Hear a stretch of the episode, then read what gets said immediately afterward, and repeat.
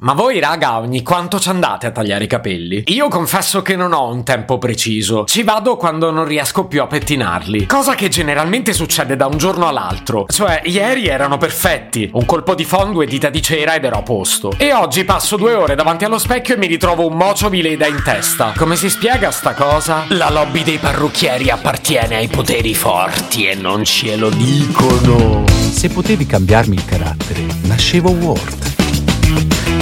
Si chiama Marcello Forcina. Dice quello che pensa, pensa poco a quello che dice. Ma quando c'è da sudare, preferisce quattro chiacchiere e un Campari Spritz.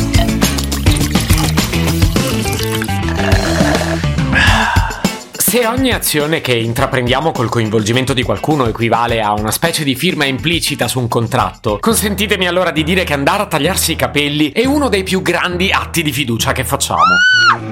Mi spiego, è vero che noi siamo rappresentati da tutto il nostro corpo, ma è altrettanto innegabile che la nostra identità è rappresentata soprattutto attraverso il nostro viso. Ora, se il nostro aspetto estetico, vabbè, ci è toccato dalla nascita e possiamo farci poco, sì, ci sarebbe la chirurgia estetica, ma è una scelta un po' radicale per entrare in questo discorso. Dicevo, se per i tratti somatici possiamo farci poco, i capelli effettivamente rappresentano la parte più modificabile del nostro look. I capelli possono raccontare la nostra personalità, possono identificarci come più o meno allineati o più o meno coraggiosi rispetto alla tendenza comune. Poi è chiaro che si tratta solo di apparenza, ma a seconda di taglio e pettinatura possono presentarmi come un ragazzo dalla testa a posto, come una persona stravagante oppure come uno a cui non gliene frega niente dell'aspetto. E a seconda che io riesca o meno ad azzeccare il taglio, possono pure aiutarmi a essere più o meno attraente. E quindi, detto ciò, ma davvero non vi viene un po' di strizza quando andate a tagliarvi i capelli? Praticamente gli state affidando la vostra testa e dalla vostra testa, volenti o nolenti, anche l'idea che molti si faranno di voi. Allora a questo punto il vero coraggio non è osare con un taglio assurdo. Il vero coraggio lo riconoscete dal livello di interazione con chi vi taglia i capelli. Livello 1. Vado dal mio parrucchiere di fiducia e gli chiedo il solito taglio. Per andare più o meno sul sicuro, dai. Livello 2. Vado dal mio parrucchiere di fiducia con la foto di un taglio e gli chiedo di rifarlo su di me. E qui un po' la faccenda si complica. Perché a scatola chiusa non lo sai se sa fare quel taglio. Ma 99 volte su 100 puoi scommetterci che ti dice che lo sa fare. Livello 3. Vado dal mio parrucchiere di fiducia e gli dico fai tu. A parte che mi dovete spiegare da dove vi viene questo coraggio, ma anche ammesso che lasciate fare a lui o a lei, almeno prima di lasciarlo fare glielo chiedete cosa ha in mente. Cioè, io, boh. Livello 4. Vado da un nuovo parrucchiere. Ecco, potrei capirlo solo se il vostro è chiuso. Io su queste cose preferisco essere abitudinario. Livello 5. Vado da un nuovo parrucchiere e gli dico fai tu. Cosa? Ma siete pazzi? Questa potrei capirla solo nel caso in cui non avete problemi poi a farvi rapare a zero i capelli, nel malaugurato caso in cui il taglio non vi piace. Altrimenti, in tutta onestà, non capisco perché farvi del male da soli. Capirete allora perché penso che, dopo tutte queste premesse, caricare ulteriormente di valore simbolico il taglio dei capelli è davvero troppo. Di cosa sto parlando? Dai, il cambio di taglio è sempre stato collegato ai momenti particolari della propria vita, in positivo o in negativo, momenti di grande felicità in cui c'è bisogno di suggellare il meraviglioso momento che stiamo vivendo, ma quando, raga, quando? O momenti di grande depressione in cui c'è bisogno di darci un taglio e provare qualcosa di nuovo. Ecco, questa mi sembra più plausibile. Quindi, raga, voi andate a tagliarvi i capelli, ma nella vostra testa state facendo un'esperienza che è a metà tra un miracolo di Lourdes e una seduta di terapia, pagando significativamente meno e con il rischio che quel giorno il parrucchiere o la parrucchiera abbiano i cavoli girati per conto loro e sbaglino pure taglio. Insomma, capite che la cosa mi mette premura? Io lo faccio per voi perché vi voglio bene. E ora so che vi state chiedendo la morale di questo episodio. Beh, non c'è, volevo solo mettervi ansia. Se potevi cambiarmi il carattere, nascevo Ward.